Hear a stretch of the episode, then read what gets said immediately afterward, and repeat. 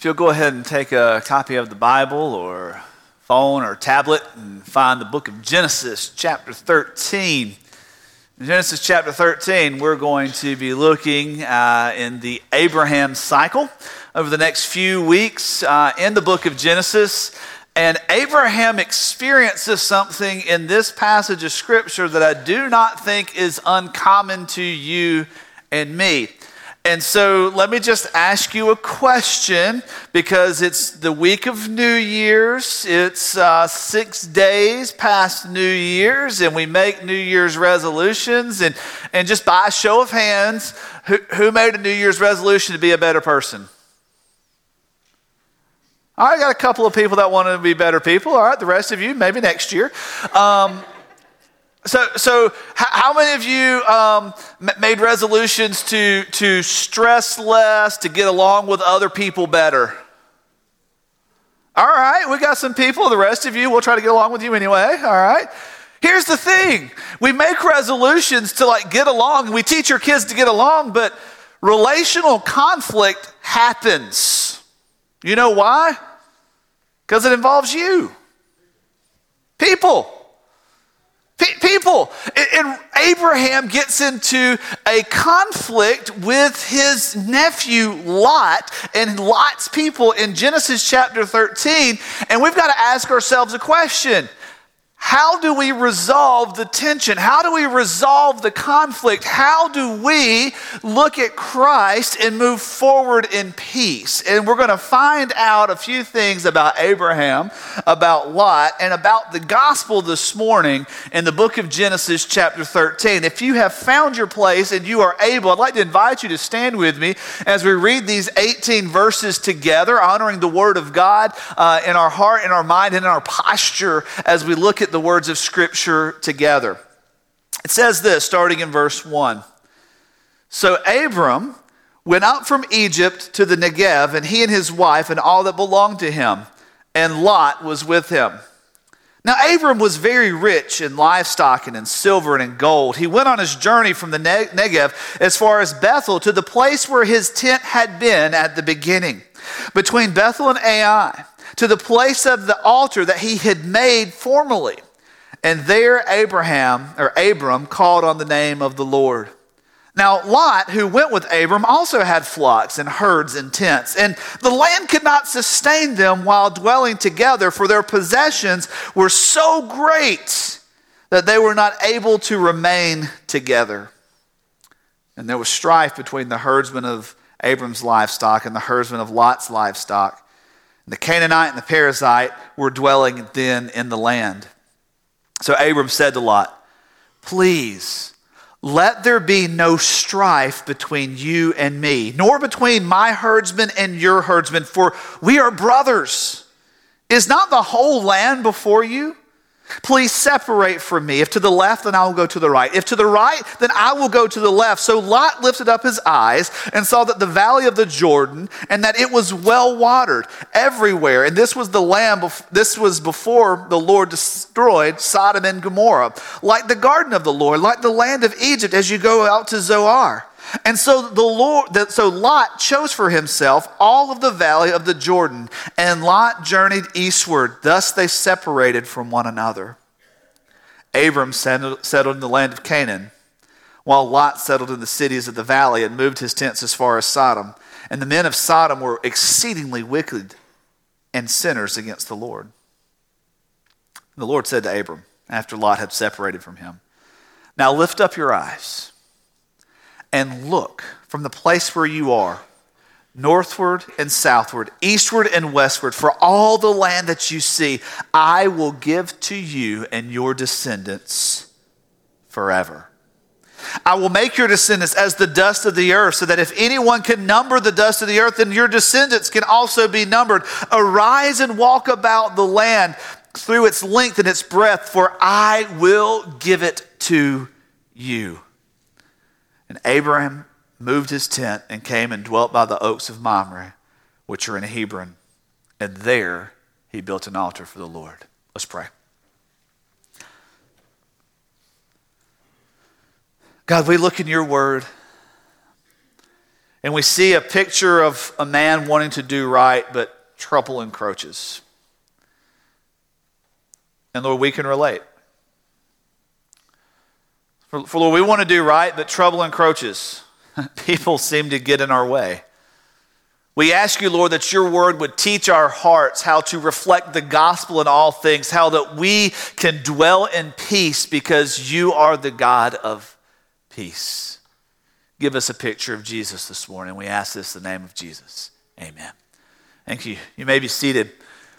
So, so this passage of scripture, you, have got the first three points already filled in. You don't have to worry about filling in the blank, but I do want you to kind of jot some things down as you feel led to there. But let me give you a little background because where we left off, we've had a couple of weeks uh, since we've been in the book of Genesis together. Last week we were uh, talking about some New Year things um, out, uh, out of the book of Ezekiel and looking at why we're here. Before that, we were looking at a Christmas passage and, and who this Christ is. And Pastor Darius was with you the week before that. And so if you can remember all the way back to December the 9th, we were looking in chapter 12. At the beginning of chapter 12, we had the whispers of the promise of God where he says, The Lord said to Abram, Go forth from your country, from your relatives, from your father's house to a land I will show you, and I will make you a great nation, and I will bless you. We have this promise of God that he is going to give this place to Abram, that he is going to make something magnificent out of Abram, out of his life. And it left us with this understanding that if God can make something magnificent out of Abram, what could he do with me?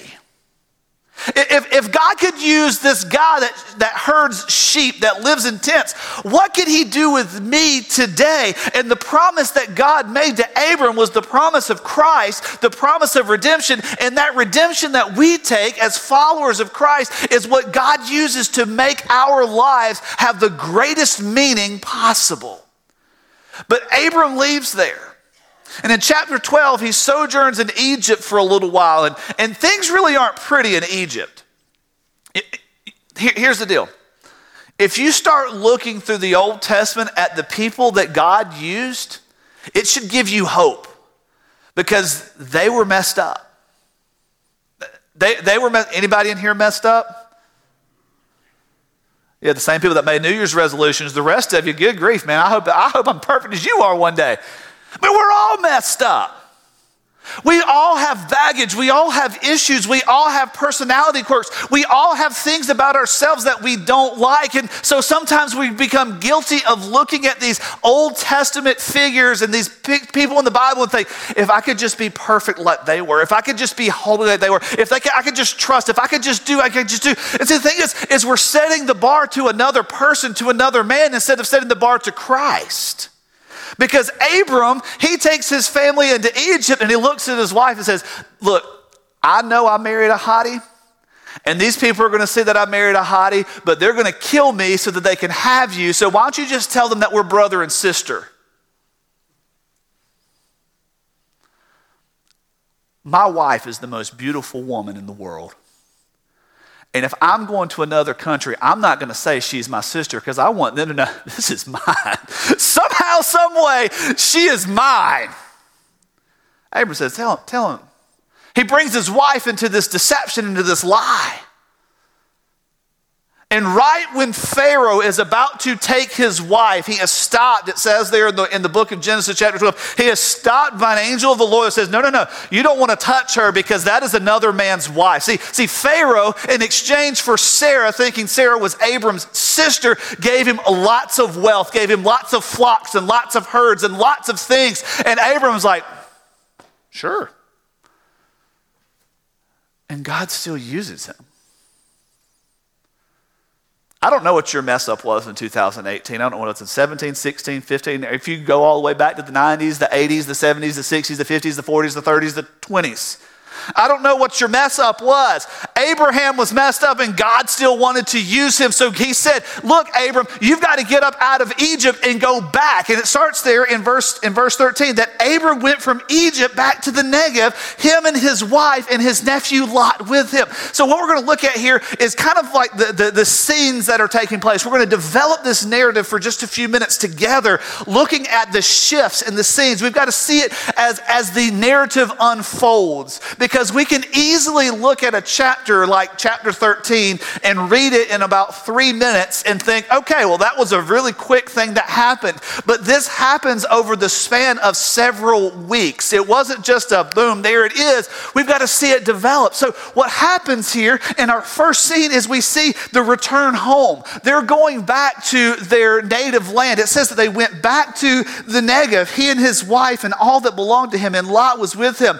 But Abram was very rich in livestock, in silver and gold, and he went on his journey from the Negev as far as Bethel to the place where his tent had been in the beginning.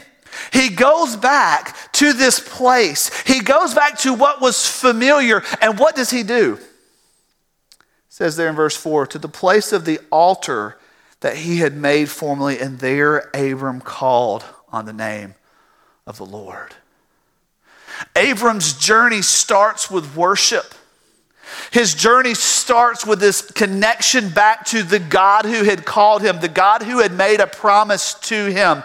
In spite of his missteps, in spite of his deeds, there, there's, no, there's no there's no indication here that there was an outright repentance for the lie he told to Pharaoh and the mess he almost made in his family. But what we do have is worship. And in worship, we get repentance. And when we worship God truly, we lay all of our unrighteousness aside and come back to the place where we are connected with God because of what he has done for us. Abraham starts by going home.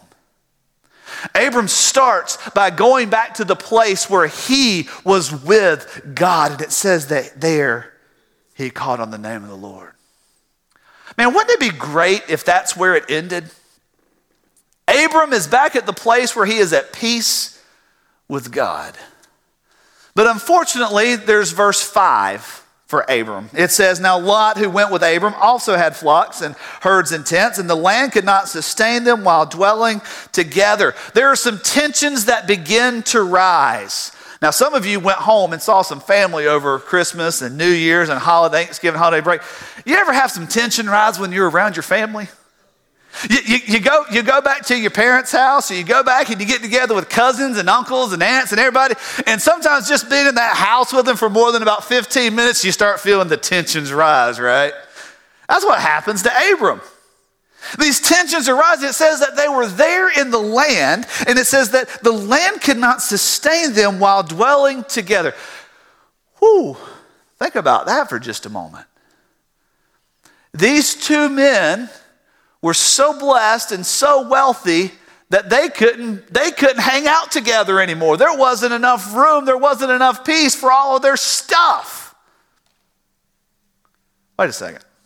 I thought having more would mean more peace.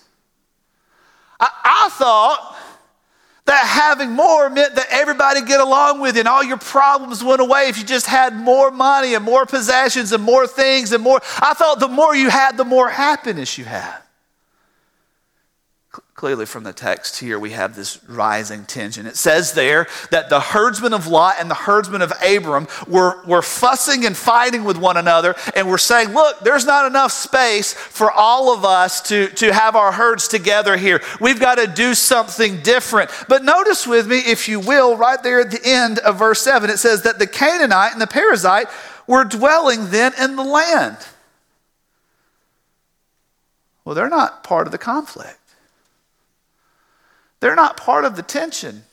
These tensions are rising because we have this self centeredness that is coming out about wanting the best for me, the best for us, and not for someone else. And so Abram decides he's going to try to handle it the right way. Notice with me what he says. Abram said to Lot, Please, let there be no strife between you and between me.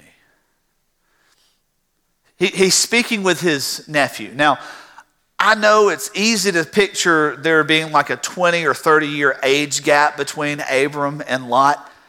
I'm prone to think that Abram might have actually been a little younger than Lot. Abram was the youngest of several children.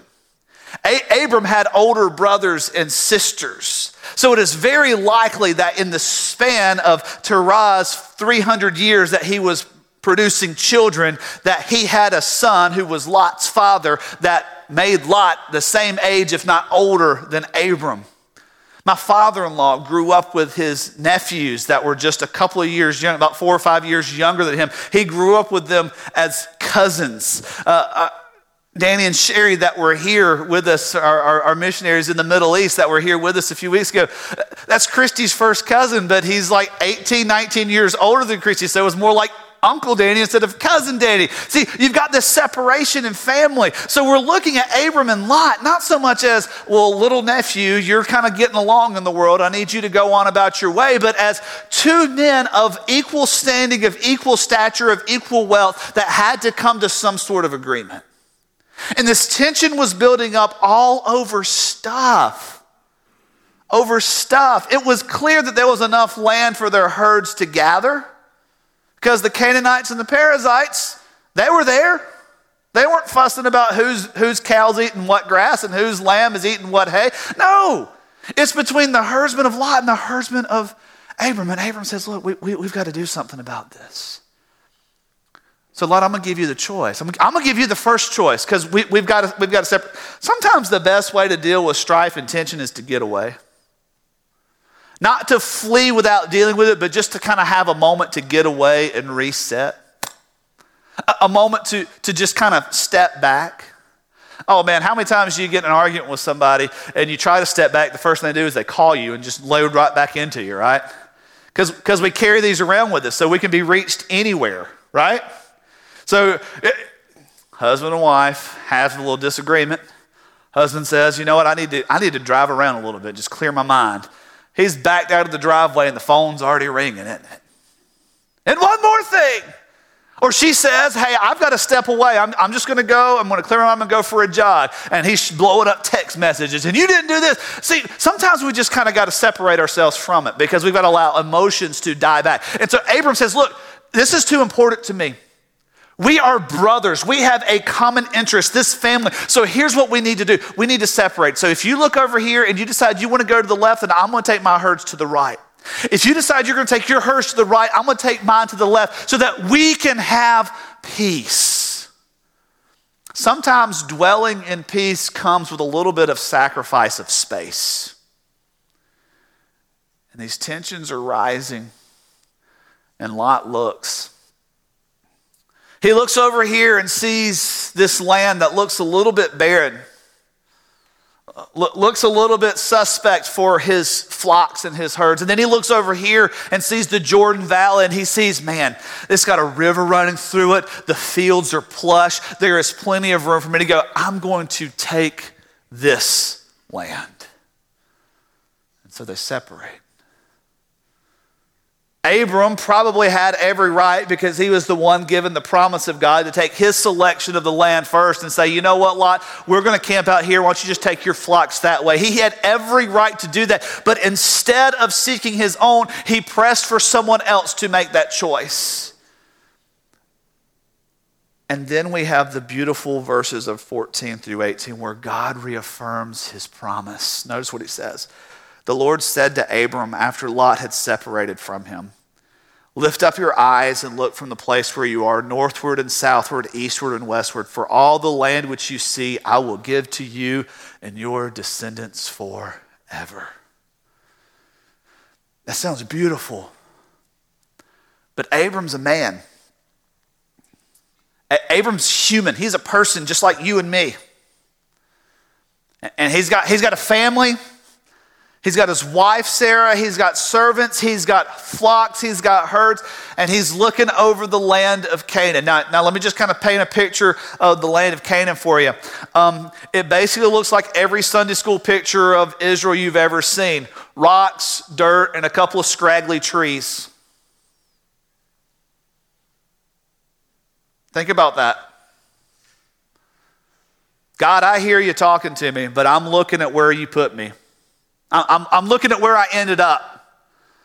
I tried to do the right thing, but I let the good land pass. But here's all I have is a promise from you that on this land you're going to sustain me and my family forever. And God goes one step further. Look at what he goes on to say there in verse 15. He says, All the land you see, I'll give to you. Verse 16, I will make your descendants as the dust of the earth, so that if anyone could number the dust of the earth, then your descendants can also be numbered. Okay, God, it's not just about me and Sarah and the few people around us and all of our herds. It, you're talking descendants, you're talking generations. You're pressing this years in advance. And I'm looking at rocks. Here, I know, I know me. I'm not happy right now. See, I, I, grew up with cows. Some of you grew up with cows. You know, cows will eat grass into the dirt. And once they eat it to the, to, to the head of the root, it doesn't grow back unless you replant it. And if it's dry and it's arid and it's dirty and you've got cows and sheep and everything else and you're looking around, I'm not happy right now if I'm Abram because I just watched the best go somewhere else. But Abram, notice with me, does something beautiful. Abram moved his tent, verse 18, came and dwelt by the oaks of Mamre, which are in Hebron, and there he built an altar to the Lord. Because we find peace, we find joy, we find happiness at the foot of the God who provides. And Abram knew that whatever God promised was better than what he could have taken for himself. So, how do we connect this? What do we do with all this? Let's look at a few things together. I got five connection statements for us to, to, kind of, to kind of bring it to our heart, to put ourselves, if we will, into this narrative and see how this tension, how this strife, and this promise of God really comes back to us. And the first thing that you and I get to rejoice in is that our God is a God who blesses. Our God is a God who blesses. Notice with me what's going on in Abram's life. In spite of his missteps, God had still blessed him. God had still kept his hand on him, and God had still delivered this promise to him.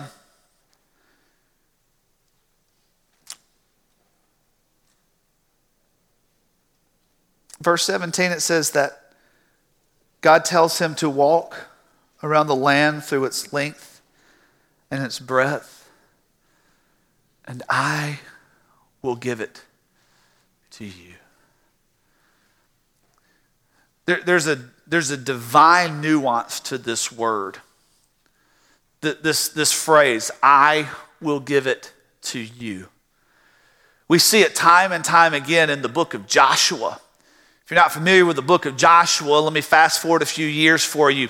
Uh, God is going to promise Abram in chapter 15 that all this land is going to be his again. And then he says, But your family is going to sojourn in a land that's not their own for 400 years, but I will deliver you out of them. So for 400 years, the people of Israel were in the land of Egypt. They became slaves in Egypt because the Egyptians were afraid that the Israelites, the people of Israel, would rule the land and overthrow them. So they were forced into labor and they were building the pyramids and they were, they were doing all this work until they cried out for a deliverer and God raised up Moses Moses, and Moses came and got them. And by the hand of God, they were led out of Egypt. They were led into this land that was supposed to be theirs, but they hardened their hearts against God. Sometimes when we're walking with God is when we are most susceptible and prone to harden our hearts against God because we want to take it for ourselves and look back and forget the blessing of God. But what happens is God says, You've hardened your heart. So I'm going to let this generation die out here, and everybody under the age of 20 is going to be able to go into the new land. And that included Moses because of his action against the, against the, the statement of God, taking his, his hand when God had not said to take your hand. And so what happens now is Joshua is the leader of Israel, and God says to him, Walk into this land, for I will give it to you. I am giving it to you. It is the understood promise that even though it's used in the future, it's already happened. Because God is a God who blesses. His promises that seem to be far off are as good as already in our possession because He blesses us. He has blessed us with every spiritual blessing. He has blessed us with everything we need for life, for sustenance, for, for living out who we call ourselves to be, and then some. But I want you to notice that in this case, the blessing of God created a little strife. The blessing of God was what led to this feud between the people of Abram and the people of Lot and all of their stuff. We could put our hope in stuff and miss the God who has blessed. But what Abram demonstrates for us is that blessing is our license to freedom. Blessing and understanding the blessing of God is what gives us the ability to truly be free from all that will bind and all that will be a binding on us. Notice what happens here. Verse 7 says, There was strife between the herdsmen of Abram's livestock and the herdsmen of Lot's livestock. And the Canaanite and the Perizzite were dwelling with them in the land. And Abram said to Lot, Please let there be no strife between you and me, nor between my herdsmen and your herdsmen, for we are brothers. Is not the whole land before you? Please separate from me. If to the left, then I'll go to the right. To the right, then I will go to the left. Lot lifted up his eyes and saw the valley of the Jordan, that it was well watered and everywhere. And this was before the Lord destroyed Sodom and Gomorrah, like the garden of the Lord, like the land of Egypt, as far as Zoar. So Lot chose for himself the, all of the valley of the Jordan. See, Abram had the freedom to decide what to do with this turmoil because he understood the blessing of God was not just the physical right there in front of him. He understood that he had something greater than just herds and tents. He understood that he had something better, something that was bigger, and that gave him the freedom to live in what God had called him to do and who God had called him to be. This is what keeps us connected to Abram you and I, if you have called upon the name of Christ for salvation, if you have trusted Him to save you from sin, you have the blessing of the peace of God that surpasses all understanding. And that blessing, that freedom, that gives you freedom to live in peace with others. I want you to notice with me what happens to Abram and Lot. It never says in this passage of scripture that they said, you know, I'm sorry about the incident. They never, their herdsmen never got together and, you know, bro hugged it out and got out of there or anything. There, there wasn't any of this, this amicable peace, but the forgiveness was extended before the actions took place. Because Abram had been worshiping with God. Abram saw the blessing that God had already given him, and he knew that was enough. He says to Lot, He says, We are brothers. God's blessing is our license to freedom. God's blessing is our license to freedom. See, we, we live in a society that wants to shackle us with strife. It's like, what do you mean by that? We know our relationships are messed up because we're in them. Each one of us is messed up, so when you go into a relationship, it's going to be messed up. So, so if, if, if you're single and waiting for Mr. or Mrs. Right to show up, guess what? They won't. Um, but there will be someone wonderful that does show up that's going to be broken and flawed, just like you're broken and flawed. And your happily ever after will be what you determine to do about the strife and the turmoil that you bring into the relationship, as well as what they bring into the relationship. Because when you put two broken people into a relationship, you don't get perfection, you get extra brokenness. It's just what you get. But it's what you do with it.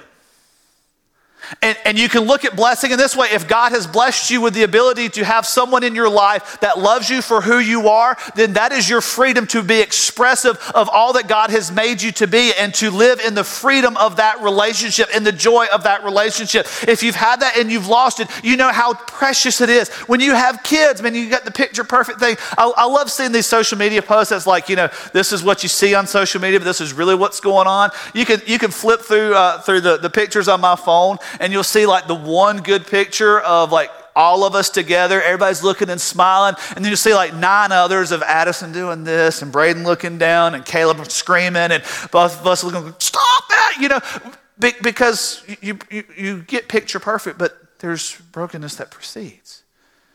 But having the blessing of family gives us the freedom to live in family. Having the blessing of a place to worship together gives us the freedom to be expressive of what we believe about God and why we believe this about God and what God is doing in our church, in our lives, in our society. And over the last few weeks, as I've sat down with staff, believe me, it is a blessing to have church staff. It is a blessing to have men and women around me that help complete uh, what I lack because I am not a detail oriented person. And that gets me in more trouble than I want to admit, but I'm not a detail oriented person. Just a few weeks ago, um, we, we, were, we hosted the staff at our house for, for dinner. They were coming to our house, and uh, like three or four days earlier, before they got there, Christy asked me, What time they coming? I was like, Oh, I don't know, 6, 6.30, I don't know. It's a detail. That's a big deal, right? They're coming into your house. You need to know what time to expect them. But as I've sat down with, with, with, with Lewis and Darius and Charlie, and I'm going to be sitting down with, uh, with Jenny and Joy and Judy and Jacob here in the next few days, we're kind of setting goals and setting parameters because it is a blessing to have staff that gives us the freedom to all use our giftings and our abilities according to what God has called us to do so that we can push for the best. That is a freedom. Trust me, you don't want me playing piano. You don't want me changing diapers. You don't want me doing certain things in the church because it doesn't get done well when you spread it so far. Blessing is a license to freedom. But then he goes on, and we see that this strife happens, right? Now, I want you to look at the nature of the strife. Two wealthy men with more stuff than they know what to do with, and there's look, look the, it's not Abram and Lot that are in the center of the controversy. It's their herdsmen. It, it's it's the, the flock gatherers for Abram and the flock gatherers for Lot that are, that are struggling with one another. And Abram and Lot come together to try to figure out what's going to happen. And I believe a little more strife develops, as I've already, I've already confessed. If I'm Abram, I'm not happy with the way the land choice went out. Because strife is the result of serving the self. Strife is the result of serving the self. Over in the book of James, chapter 4, it says this Why do you have quarrels? Why do you have struggles among yourselves? Is it not the source of your pleasures and desires that wage war in your members? You lust and don't have, so you commit murder. You're envious and can't obtain, so you fight and quarrel. You do not have because you do not ask. The, the Bible points to this self serving desire that creates the source of strife. Now, I know you can look at your relationships like, yeah, if they weren't so selfish, I'd get along with them better. Right? Husbands and wives, y'all know that if she wasn't so focused on herself, this would be a much more peaceful marriage. If, she would, if he would just agree with me on everything, we wouldn't have problems, right? It's okay. This is a safe place. You can say right. It'd be easier, right? Because we all have a desire to protect ourselves, to put our own interests forward, because we all have this, this, this, craving within us, as, as, as James calls it, this lust and this desire within us to, to fulfill ourselves. When someone gets in the way of it, it creates strife. Lot says, I want the biggest, fattest herds. I want the best price for my, for my lamb chops and for my, my pork chops. And well, they didn't eat pork in those days. Uh, and, and my beef tips when I take them to market. So I want the best land. Me, me, me. Or, you know what? I want a peaceful, restful time. The phone keeps ringing. The kids keep calling. This happens. This happens there, there's a desire to serve the self. And that always brings in strife. Always. Even when there are those of us in the room that are really good about making it look like when we serve others, it's for others, but really sometimes don't we serve others out of a desire to serve ourselves?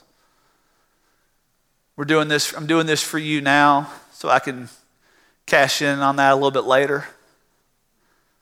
Probably one of the most detrimental analogies I've ever heard in the marriage relationship comes out of a, it comes out of a book called His Needs, Her Needs. And, and there are a lot of good principles in there, and there are a lot of good things to look at, but the main argument is Men, you just need to make sure that you keep making deposits into your wife's love bank so that when you want to make a withdrawal from that bank, there's something to withdraw. Women, you need to make sure you're putting enough cash, enough deposits in your husband's love bank so that one day when you want to take out of that love bank, there's something there to take out of. That is a self serving desire because what ends up happening is you invest so much in this so you hope you get it back later that when it's not there, there's frustration, there's bitterness, there's angst because strife is the result of serving self. Period. The fourth thing comes down to your choice. It comes down to your choice. Because we find in this cycle of Abraham that we have a choice between walking by faith or walking by sight. We can either walk based on what we can see, what makes sense, what adds up in our mind, or we can walk by what God has promised. That is a walk of faith. Look what happens here. Abram says to him, Look, you can go to the east or you can go to the west. You can go to the left and I'll go right, you can go to the right and I'll go left. And so Lot looks up and he sees the valley of Jordan and sees that it is well watered. It is lush. It is beautiful. It is the place where you definitely want to settle your herds. That's sight. That's going on sight. But Abram walks away with the land of Canaan and nothing but faith that God would provide what God provided. God says to him, All the land you see, I will give to you and your descendants forever. You know how much faith it takes for Abram to then, in verse 18, go and pitch his tent by the oak in Mamre and build an altar and worship God there? That is walking into the dry, dusty, arid and saying, Any bitterness that could have come from this, I'm leaving it behind because what I have is from God. I have His promise, I have His assurance, I have His word that this is what I need. I don't know where your kids are. I don't, I don't know where your marriage is. I don't know what your work situation is. I don't, I, I, I'm not sure. But here's what I do know you can either seek to be in control of your circumstance and run it all yourself in your way, thus serving yourself and introducing strife, or you can say, I'm going to walk by faith in God. And if it doesn't make sense, I'm, I'm still going to do it. I'm still going to do it. Because even if it doesn't make sense, I know that God is a God who blesses. I'll even take it one step further. And I'll put it to you this way because I love you. If it's something that you can control, if it's something that you can manipulate, if it's something that rests only on your power, God didn't lead you to it. Because God is not, is not a God who is interested in making you self sufficient to do it on your own. He is a God who is interested in demonstrating His power and His glory, and therefore you're going to have your back against the wall. And the only thing that makes sense is to step out on faith in God, and there you will find the walk of the righteous. And we get all to all this with Jesus. Jesus Christ is your basis of peace. Jesus Christ is my basis of peace. Isaiah chapter 9, verse 6 calls him the Prince of peace. Jesus himself in John chapter 14 says, Hey, don't let your heart be troubled. For my peace I leave you, my peace I give you. Jesus Christ, when it didn't make sense, stepped into the world to say, I'm going to take on the sin of all humanity. And you think, how in the world, how in the world could one man die? Because he wasn't just one man, he was the Son of God. He was God who took on our flesh and said, You know what? I'm going to give myself over that you can know the peace I have offered. See, that is a step of faith. Abram had faith in the promise of God. And we have faith in the promise of God in Christ Jesus that He is enough. Have you trusted Christ? Have you laid strife and turmoil and, and, and the, the, the ridiculousness of this world aside and taken Christ at His word? As I shared with our college students this morning in Sunday school, John chapter 6, uh, or excuse me, about chapter 5, verse 40 says this it says, You search the scriptures to know, but you have not come to me that you would be saved. Oh, you can read this book cover to cover to cover to cover, trying to find some answer, but unless you come to Christ Jesus, you've missed the answer. Jesus Christ the sinless, sinless Savior, crucified for you and for me, so that you can enjoy the blessing of God and live in peace, even with that guy.